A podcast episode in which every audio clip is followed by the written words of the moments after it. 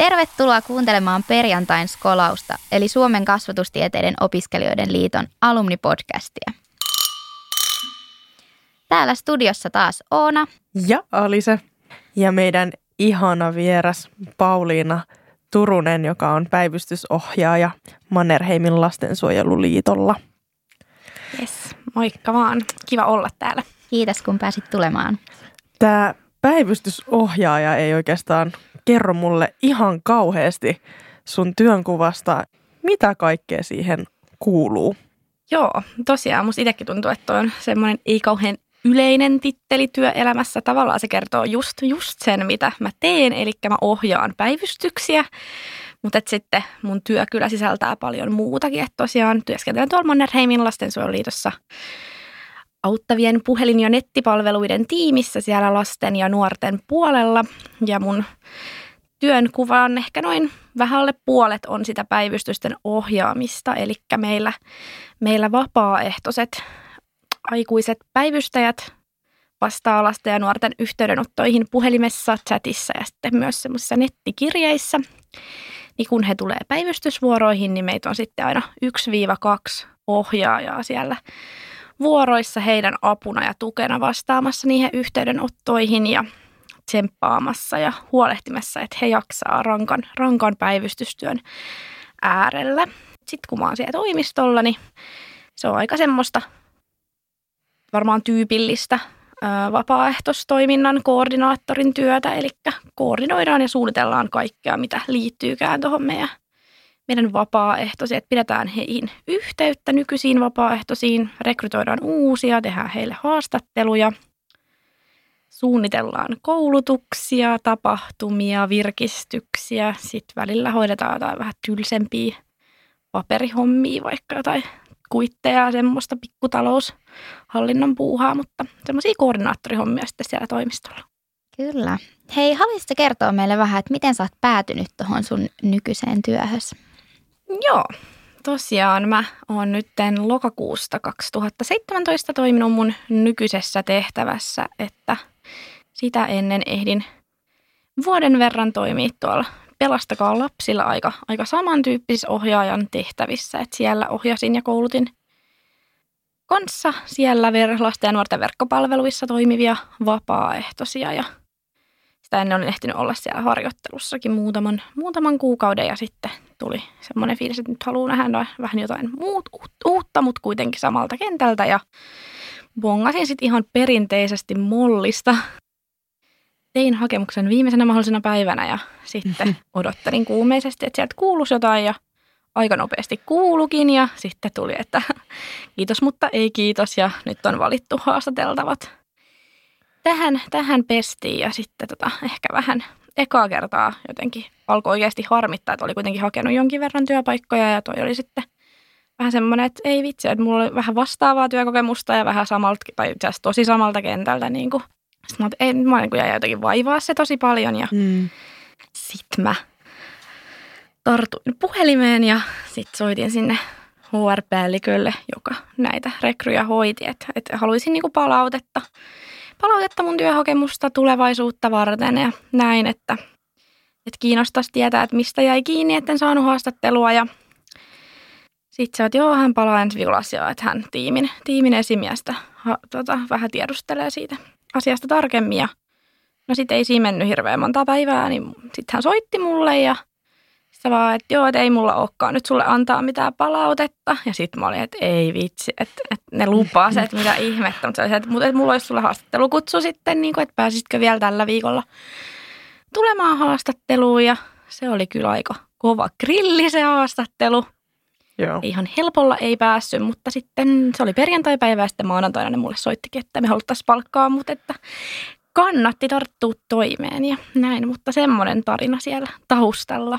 Wow, sä oot Vi- kyllä ollut tosi sinnikäs. Kyllä, vitsi miten rohkeita tolleen tarttua se härkää sarvista yep. lähteä kuuluttaa perään. Joo, ei kyllä ihan semmoinen, että aina, aina toimisin ihan noin reippaasti jotenkin, mutta ehkä siinä oli sitten jotenkin semmoinen, että, että halusi sitä työtä niin paljon, että ei halunnut luovuttaa ihan niin helpolla. Niinpä, ja kyllä kannatti. Joo, no tällä kertaa kannatti, joo. Niinpä. Mun mielestä toi on hyvä esimerkki siitä, että välillä ne helmet hukkuu, hukkuu siinä rekryprosessissa, niin, niin tolla tavalla niitä voi sitten sieltä nostella ihan itse soittamalla perään. Jep. Tiedätkö onko saanut kuulla sitten mitään palautetta, että mistä se on silloin ensimmäisellä kerralla jäänyt? Öö, no joo, siis e, en tiedä tarkemmin sitten, että oliko, oliko hakemuksessa tai CVs jotain sellaista, niin kuin, mikä ei jotenkin toiminut tai muuta, mutta että tavallaan siinä toimin. Mulla on siis kolme ohjaajakollegaa tässä Helsingissä ja lisäksi on muutama muukin tuolla eri puolella Suomea, niin tota, tota, silloin vaan sitten kävi ilmi, että he tekevät aika eri koulutustaustalla töitä kuin minä ja sitten tavallaan siihen ei ollutkaan pitkään aikaan palkattu sitten, palkattu muulla koulutustaustalla kuin sillä, millä he, he toimii. Ja sitten ehkä se oli semmoinen niin kuin yksi ainakin aika selkeä syy, että minkä takia sitten en ollut, ollut päässyt jatkoon siinä, mutta, mutta et välillä pitää näköjään tehdä vähän kasvatustieteiden taitoa ja osaamista sille oikein äänekkäästi tunnetuksetta. Ei välttämättä riitä, että lukee vaan paperissa kasvatustiede, että joutuu selkeästi, mitä varmaan moni, moni jossain on pohtinutkin, että tämä meidän ala on niin jotenkin semmoinen ei niin tunnettu ja ei niin mm. selkeä, mitä me osataan, niin sit sitä joutuu aika paljon ehkä itse painaa duunia se eteen te- tehdäkseen itsensä ja osaamisensa tunne- tunnetuksi, niin sanotusti, joo. Kyllä. Ja osaamistahan meiltä löytyy vaikka kuinka paljon, se pitää ehkä vaan usein sanottaa muille, mm. jotka ei ole niin tietoisia just. Yep. Ja just tuolla tavalla lähteä raivaan meille sitä tietä sitten eri kentille, koska mm. niitä kenttiähän löytyy. Niinpä, Joo. niinpä. Ihan, oh. ihan tosi paljon kyllä. Varmaan meidän kuuntelijoita, etenkin jos siellä on fukseja, niin kiinnostaa, että mitä sivuaineita sä oot lukenut, koska ne, ne vie meidän tutkinnosta kumminkin suht suuren osan ja niistä pitäisi osaa päättää jo aika varhaisessa vaiheessa, niin, niin, niin haluaisitko kertoa vähän niistä sun sivuaineista ja että onko ne tukenut sit sua nytten niin työelämässä ja voisit sä ehkä mahdollisesti, jos saisit valita, niin valitsisitko toisin? Joo, mä oon lukenut siinä kandivaiheessa, otin sitten tokana vuonna pitkäksi sivuaineeksi yhteiskuntapolitiikan valtsikan puolelta ja se oli aika silleen, ei mitenkään etukäteen mietitty valinta, mutta sitten aika helppo kuitenkin, että kiinnosti hirveästi fuksivuonna perusopinnoissa kaikki kasvatussosiologia ja tämmöinen ja tavallaan halus syventää jotenkin sitä puolta. Ja tota, sitten maisterivaiheessa luin vielä noin sosiaalipsykon perusopinnot lyhyeksi vaineeksi ja niistäkin kyllä nautin kovasti, että koin, että niillä oli myös tosi paljon yhtymäkohtia kyllä kasvatustieteeseen, että mä en ole tavallaan hypännyt ehkä sille jonnekin ihan eri kentälle, että mä olisin mennyt lukea jotain taloustieteitä tai mm. jotain mm. johtamista tai muuta, että, että tavallaan jotenkin siellä aika sama, samalla alueella koko ajan, mutta että kyllä mä koen, että ne on tukenut tavallaan sitä oman ajattelun niin kehittymistä ja auttaa ymmärtää just niitä yksilöitä, kenen asioiden parissa on tekemisessä, mitä kaikkea siellä taustalla voi niin kuin mm. Olla. Ja tota, näin, mutta ehkä nyt se, mihin itse on suunnannut just nämä lapset ja nuoret ja lasten oikeudet ja lasten suojelu ja muu, niin kyllä mä ehkä itse, nyt jos jotain tekisin toisin tälle kentälle suunnattua, niin ehkä lukisin sos, tota, sosiaalityön opintoja enemmän, että, että toki niin kuin paljon on esimerkiksi lastensuojelusta oppinut sit ihan niin sanotusti pakon kautta, käytännön mm, kautta, mm. että joutunut ottaa selvää, selvää, että miten lastensuojelu toimii ja muuta, mutta olisi varmaan vähän helpottanut. Mutta en mä niinku yhtään vaihtaisi mun mm, tai muuta, mutta että varmasti olisi löytynyt paljon, mikä olisi lukenut myös tätä nykyistä, Kyllä. nykyistä työ, työelämää. Jep. Ja ainahan voisi opiskella vaikka kuinka monta vuotta ja vaikka ja mitä Jep, lisää. Just tänään selailin tuolla vähän Helsingin yliopiston sivuja, että haluaisin ehkä opiskella vähän lisää vielä. Mitä lähes opiskelee? Tämä on just tämä kasvatustieteilijän elinikäisen oppimisen asenne. Jep. Koskaan et ole valmis. Kyllä, ikuiset opiskelijat. Ja joka päivä jotenkin omankin työn kautta löytyy joku uusi, uusi asia tai ilmiö, mihin haluaisikin mm. perehtyä. Kyllä. Missä vaiheessa se sitten keksit sen, että lapset ja nuoret on se juttu, mikä sua kiinnostaa? jotenkin, kun mä olin sinne Valtsikkaan mennyt niitä mun sivuaineopintoisiin kandivaiheessa tekemään ja sitten tota, ja sitten mulla tuli niinku semmoinen, että nämä on tosi kiinnostavia juttuja, mutta että mä haluan niinku, mä en halua vaan täällä yliopistossa jotenkin ihmetellä näitä, että voi kuinka hirveetä missä oloissa osa, osa meidän niin kuin, kansasta ja ihmisistä niin kuin elää, että mä haluan tehdä sitten jotain. Ehkä lapset ja nuoret oli aika semmoinen helppo valinta, että he on vielä niin varhaisessa vaiheessa elämää, että semmoinen niin kuin ennalta ehkäisevä työ kaikkien sosiaalisten ja taloudellisten mm. ja terveydellisten ongelmien kanssa niin on mahdollista niin kuin tehdä parhaiten heidän parissa. Ja mm. ennaltaehkäisy on ehkä semmoinen asia, mikä itseä kiinnosti ja jotenkin näin, niin sitten se aika silleen helposti löytyi. Hei tota, ootko tehnyt mitään muita vapaaehtoistöitä tai järjestöhommia ennen kuin sä, sä sinne harjoitteluun lähit sitten?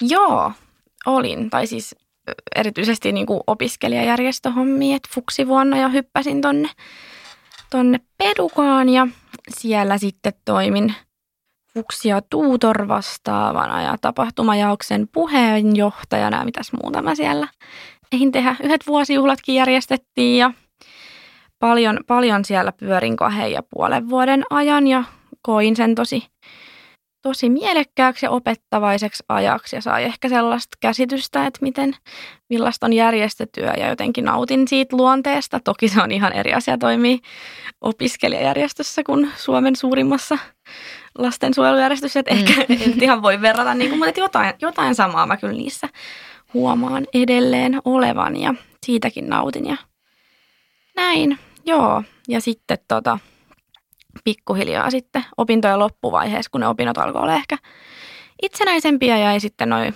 ainejärjestöhommat taakse, niin sitten lähdin muita reittejä tekemään vapaaehtoistöitä ja teen edelleenkin aktiivisesti, mutta paljon on tehnyt niin kuin lasten ja nuorten, nuorten parissa kyllä erilaisia vapaaehtoishommia Joo. eri organisaatioissa. Joo.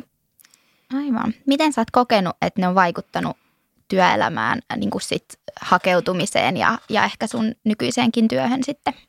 No varsinkin siinä alkuvaiheessa, kun haki harjoittelua ja sitten sen jälkeen eh, niin kuin työpaikkoja, niin sitten tavallaan kun ei ollut vielä hirveästi oma-alan työkokemusta, vaikka olikin – sit muuten työkokemusta kyllä ehtinyt kerryttää, niin sitten tavallaan niillä pystyi vähän sinne CVC upottaa sellaisia työelämätaitoja, mitä ehkä sitten meiltä jotenkin odotetaan sitten, kun siirtyy sinne niin sanottuisiin oikeisiin töihin, jos niin haluaa sellaista jotenkin tympeätä termiä käyttää, mutta anyway, niin tota. Mm. Ja sitten toisaalta sitten ne muut vapaaehtoishommat, mitä on tehnyt niin kuin opiskelijärjestöjen ulkopuolella, just lasten ja nuorten parissa erilaista – erilaista tukemis- ja auttamistyötä ja sitten tavallaan muutenkin semmoista nuorten mielenterveyden edistämistä ja siihen liittyvää, niin ne on taas sit lisännyt sitä semmoista substanssiosaamista tuolta mm. nykyiseltä työkentältä, niin että eihän niin kuin varmaan kasvatustiede tai noin mun sivuaineetkaan suoraan vaikka sellaista niin kuin lasten ja nuorten mielenterveyteen liittyvää substanssia niin kuin tarjoaa, että se on pitänyt mm. sitten vähän mm. hankkia muualta ehkä sen niin, käytännön niin. kokemuksen mm. kautta. Niin tuntuu, että vapaaehtoistöiden avulla on aika helppo mennä kerryttää osaamista siltä alueelta, mikä kiinnostaa. Että mm. sitten saa, saa sitä kokemusta ennen kuin hakee, hakee sitä työtä, mikä sitten kiinnostaa. Joo, kyllä mä ajattelen näin, että ne on aika semmoinen – kiva ja toisaalta matalankin kynnyksen, riippuen tietenkin vapaaehtoistyöstä. Osa vapaaehtoistyö on tietenkin tosi vaativaa ja haastavaa, mutta mm. kun kaikki mahdollisuuksia on niin paljon, niin kaikki varmaan löytää semmoisen omalle, omaan elämään ja aikatauluun ja mm. persoonaan sopivan homman, niin joo, koen, että ei ole silleen vaikea keino hankkia sitä osaamista, mutta ehkä just se, että en myöskään lähtisi niin kuin se semmoinen osaaminen tai semmoinen – edellä sit niihinkään hommiin, koska ajattelen, että siitä ei sitten ehkä itse nauti, että se voi käydä enemmän mm. semmoiseksi raskaaksi suorittamiseksi kuin semmoiseksi mielekkääksi tekemiseksi. Niinpä, että niin. ei mennä hakemaan CVCn täytettä, mutta toki jos niinku kiinnostaa niin. se mm. aihe ja haluaa oppia siitä lisää, niin ehkä sillä tavalla voi, voi niin kuin olla itsekäskin, kun miettii. Kyllä, joo, ja mun mielestä niin kuin vapaaehtoistyössä on ehdottomasti ok olla myös itsekäs ja hakea itselleen asioita, mutta että – varmaan pitää olla joku aitokin palo tehdä mm. niitä juttuja, että se on niinku mm. niinku mielekästä kaikille osapuolille, mutta joo, ainakin niin kuin tällä kentällä ehkä jotenkin tosi luontevaa, että on tehnyt ja tekeekin vapaaehtoistöitä. Et tietenkin riippuen ehkä siitä, mihin suuntautuu, niin mä en tiedä, että esim. HR ehkä on niin helppo lähteä tekemään vapaaehtoistöitä, mutta mm. toisaalta varmasti jotain löytyy sinnekin. Mm. sinnekin. Joo. Ja toisaalta HR on sitten ehkä, ehkä helpompi opiskeluaikana vaikka osa-aikaiseksi päästä harjoittelijaksi tai, tai jotenkin, että sitten tavallaan tuommoiseen vaikka isoon järjestöön se ei ehkä ole, ole samalla lailla, niin kuin, vaikka jos haluaa palkkaduuni opisk- opintojen oheen, niin, Joo. niin se ei ehkä ole ihan, ihan silleen niin kuin myöskään, myöskään tota, samalla lailla pysty hakeutumaan. Joo, semmoinen fiilis ainakin itsellä mm, oli tuossa mm, opiskeluvuosina, mm. että niitä paikkoja ei hirveästi ollut auki tai ne oli just koko aika siitä tai muuta. Mm. Ja silleen tuntuu, että pitää vähän olla tuntemusta siitä järjestöstä tai mm. kentästä. Että niin kuin tuntuu, että sitä arvostetaan aika paljon tuolla kentällä. Mm. Aina ei välttämättä niin kuin tarvitsisi ehkä mennä se edelle, että, että just mitä mä sanoin, että tavallaan en mä ajattele, että joku voisi olla huonompi työntekijä tai tekijä, vaan siksi, että se ei ole nyt sille ehkä ollut aikaa tai mahdollisuutta tai mielenkiintoa tehdä sen järjestön eteen, eikä vaikka vuosia vapaaehtoistyötä, että hän voi silti mm. olla niin kuin tosi hyvä, hyvä työntekijä, mutta ehkä sille usein, usein se niin kuin edesauttaa sitä, mm. jos on joku tatsi jo siihen mm. paikkaan valmiiksi. Mm. Ehkä siinkin kannattaa itse just aktivoitua, että sitten sit niin kuin ottaa yhteyttä sellaisiin paikkoihin, mitkä oikeasti kiinnostaa itseään vaikka siellä ei nyt ehkä just siksi kevääksi haettaiskaan harjoittelijaa tai, tai näin, niin tota, laittaa viestiä. Joo, ehdottomasti. Että sekin harkka, mihin itse päädyin silloin 2016 pelalle, niin se oli kyllä ihan silleen puskaradion kautta, että ei mistään nettisivuilta tai muualta. Että joo. joo kantsi. Mm-hmm.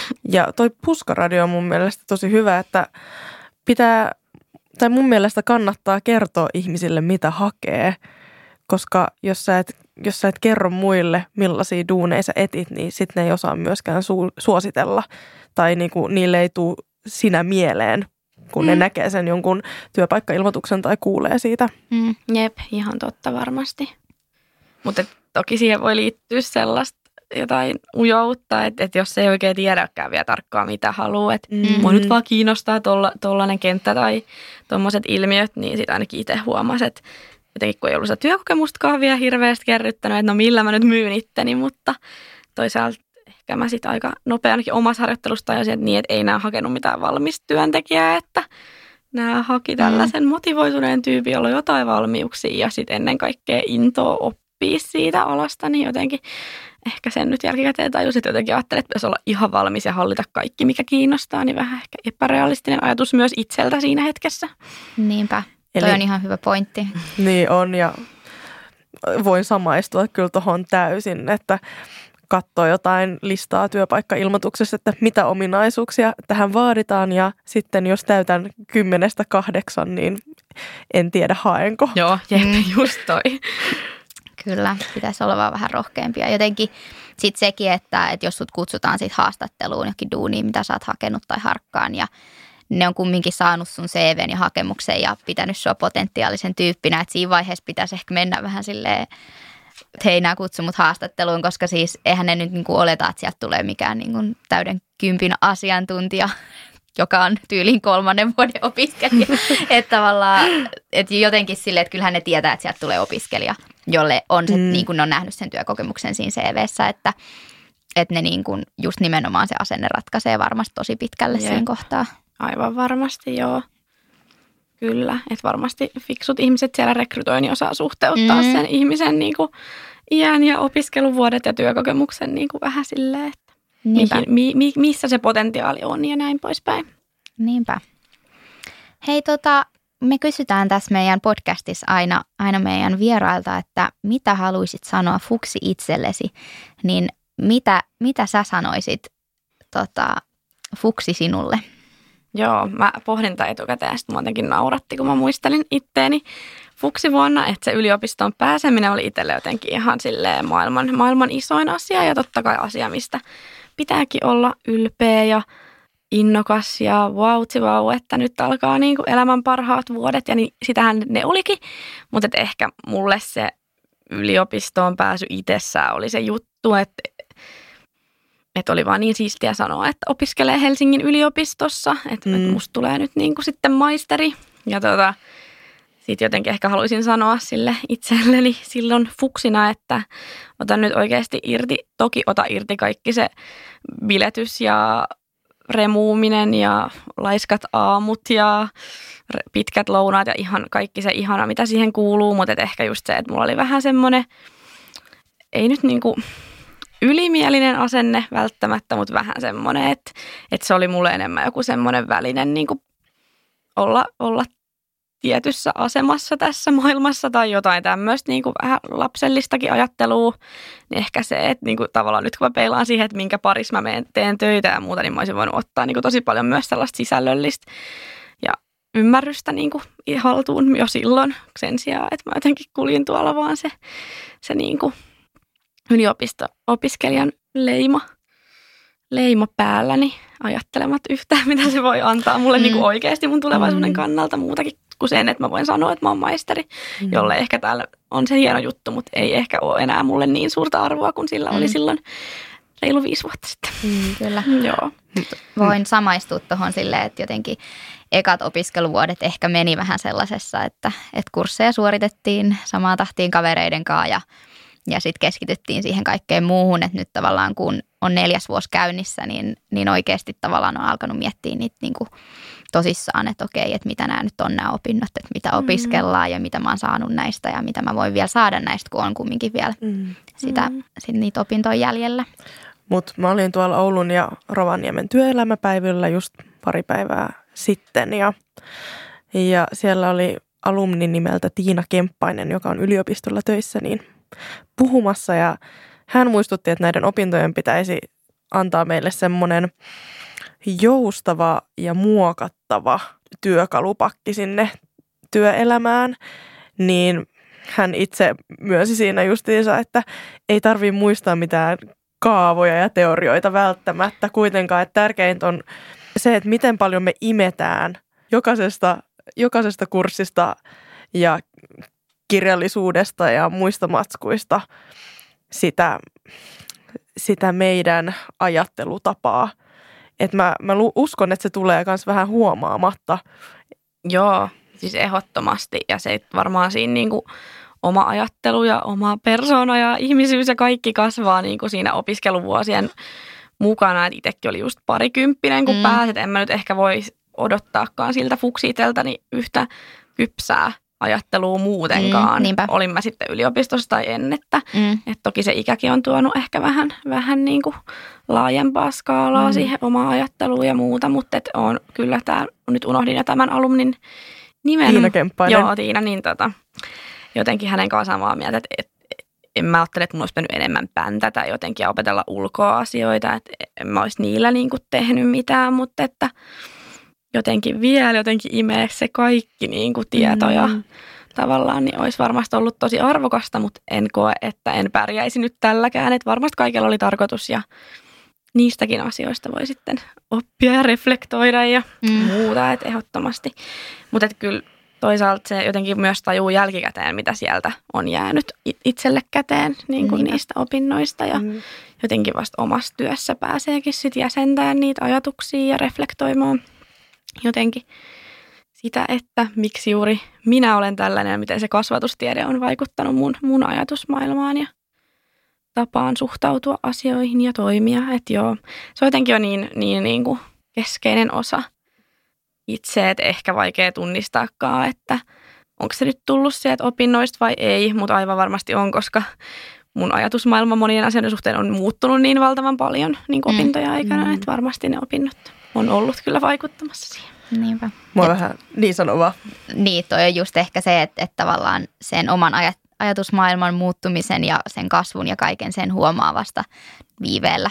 Joo. Että ehkä, ehkä se siksikin tuntuu sille, että mitä mä oon tehnyt ekat kolme vuotta, kun en ole mm. reflektoinut yhtään mitään yep, yep. oppimaan ja, ja näin, että, että tavallaan vaikka oikeasti ehkä onkin, mutta sen vaan tiedostaa mm. sitten jälkikäteen.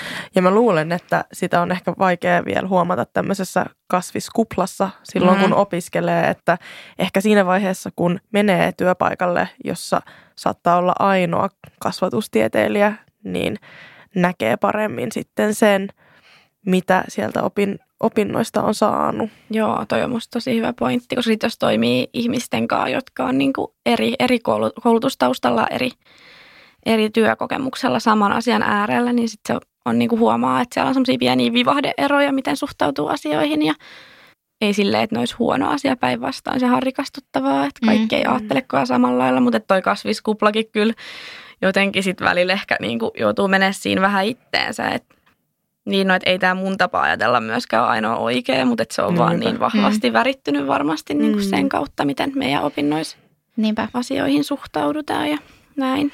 Joo. Sitten mä mietin, että jotenkin mitä vielä tuohon fuksi itselle, niin jotenkin se, minkä kanssa kamppailee kyllä edelleen, mutta ne semmoiset tavallaan paineet, mitä ottaa siitä tulevaisuudesta ja työelämästä, niin niitä ehkä olisin vähän, vähän laittaisin nyt alaspäin, jos saisin tavata itteni vaikka kolme, neljä vuotta sitten, niin tota, että kuitenkin on, voi ottaa ihan rennosti ja silti pärjätä ja niin kuin en, että on, elämässä on muutakin kuin työ ja menestys mm. ja myös se, että ainakaan ei määrittäisi itteensä sen kautta, että millaisessa työssä on tai mm. millä tittelillä tai paljonko tienaa missäkin vaiheessa opintoja. Että aika mm. silleen toissijaisia juttuja, ei toissijaisia, tosi tärkeitä juttuja nekin, mutta et jotenkin, mm. että niinku niistä ei tule se semmoinen juttu, millä määrittää itteensä. Että jos kaikki muut menee jo oma alan töihin ja itse on vaikka siellä kaupan kassalla, missä itsekin istuin melkein neljä ja puoli vuotta. Ja istuin vielä silloinkin, kun olin jo sitten oma alan töissä, tein kahta työtä, niin tavallaan joo, ei, ei, niin kuin mä en ole yhtä kuin mun työ tai näin poispäin. Mm. Mm. Joo, ja toi on tärkeää, että sä sanot tuon ääneen, koska mä oon aivan varma, että sä et ole todellakaan ensimmäinen ehkä viimeinen, joka tälle ajattelee, että, että niin kuin itselle toi on niin kuin tosi tuttu, että vertaa helposti silleen, että no, että toi jotenkin jo harkaa ja toi pääsi harkkaa ja tuolla oli oma ala kesäduuni ekana, eka opiskeluvuoden jälkeen ja, ja jotenkin silleen, että helposti soimaa itseään siitä silleen, että, että ei ole vielä, vielä niin kuin päässyt sit eteenpäin ehkä tietyllä tavalla, vaikka, vaikka on niin kuin sitten päässyt tekemään tosi monia muita juttuja ja kokea muita juttuja. Sama juttu, että voin, voin todellakin samaistua ja muihin ver, tai vertaillessaan itseään muihin on välillä tosi vaikea muistaa, että se mun polku ei tule ole samanlainen kuin ton tai ton tai edes sen tyypin, joka on mun esikuvana.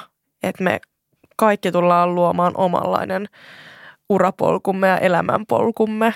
Mm. Niinpä, just jotenkin toi, että, että kaikki lähtee vähän eri lähtökohdista ja eri orientaatiolla mm. sinne, että olisi ihan tyhmääkin tyhmääkin jotenkin, tai siis ei tyhmää ole vertailla, kun kaikki sitä tekee, mutta että tavallaan, ja sitten jotenkin aina miettiä se, että se mikä muiden tekemisessä näyttäytyy itselle jotenkin niin sairaan siistinä ja tavoittelemisen arvoisena, niin itsekin saattaa tehdä jotain juttuja, mistä muut ottaa paineita, jotenkin niin kuin, mm. Mm, aina vähän senkin pohtiminen, että mitäs mä oon saavuttanut tai mitä mä oon hoitanut hyvin ja näin, että jotenkin vähän. Hyvä.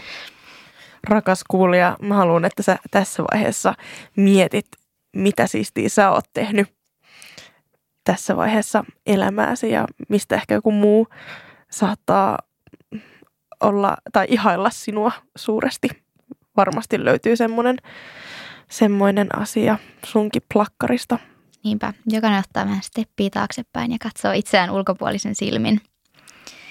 Ja tämä omakin tarina tässä voi kuulostaa tosi, että sieltä mä vaan menin sinne ja sitten mä pääsin tonne, mutta on siellä ollut paljon kyyneliä ja paineita ja unettomia öitä, että et, mutta et ne on ehkä niitä asioita, mitä ei sit jaksa sille jälkikäteen tuoda mm. ainakaan silleen kauhean suuren, suuren ihmisryhmän eteen ehkä ekana, Niinpä. mutta et, mm. joo. Kyllä, ja ehkä, ehkä tämmöinen kliseinen lopputiivistys, mutta tee sitä, mistä tykkää, älkää ajattele, mitä muut ajattelee, mutta harvinaisen totta ilmeisesti. Joo, mm. kyllä. Kiitos Pauliina. Ihan mahtavaa, että pääsit tänne meidän kanssa vähän juttelemaan ja, ja tämä on aina niin antoisaa kuulla, kuulla erilaisia tarinoita. Ja sulla on kyllä ihan, ihan mieletön urapolku ollut jo tähän asti ja mielettömiä juttuja olet päässyt tekemään. Kiitos. Joo, kiitos. Ilo, ilo päästä jutskailemaan ja tota, tällaista olisi kaivannut ehkä itsekin kuulla silloin opiskeluvaiheessa ja näin poispäin, niin kyllä kiva. Ja tämä on niinku mun mielestä äärimmäisen hyvä paikka pysähtyä myös äärelle, että mitä on tehnyt, mi- miten on päätynyt siihen ja mitä on niin kuin oppinut ja mitä haluaa. Että tavallaan tässä joutui niin kuin jäsentää sitä myös sieltä oman pään sisältä mm. niin kuin muille, niin kuin teille, niin sitten tavallaan sekin oli tosi opettavaista itselle, joten kiitos teille. Ihana kuulla. Munkin puolesta isot kiitokset, että sä oot tullut tänne kertomaan ja inspiroimaan meitä. Sen lisäksi haluan kiittää teitä, ihanat kuulijat, jos olette päässyt tänne asti. Tosiaan tässä oli tämän kerran perjantaina skolaus. Kiitos. Kiitos. Kiitos, moi.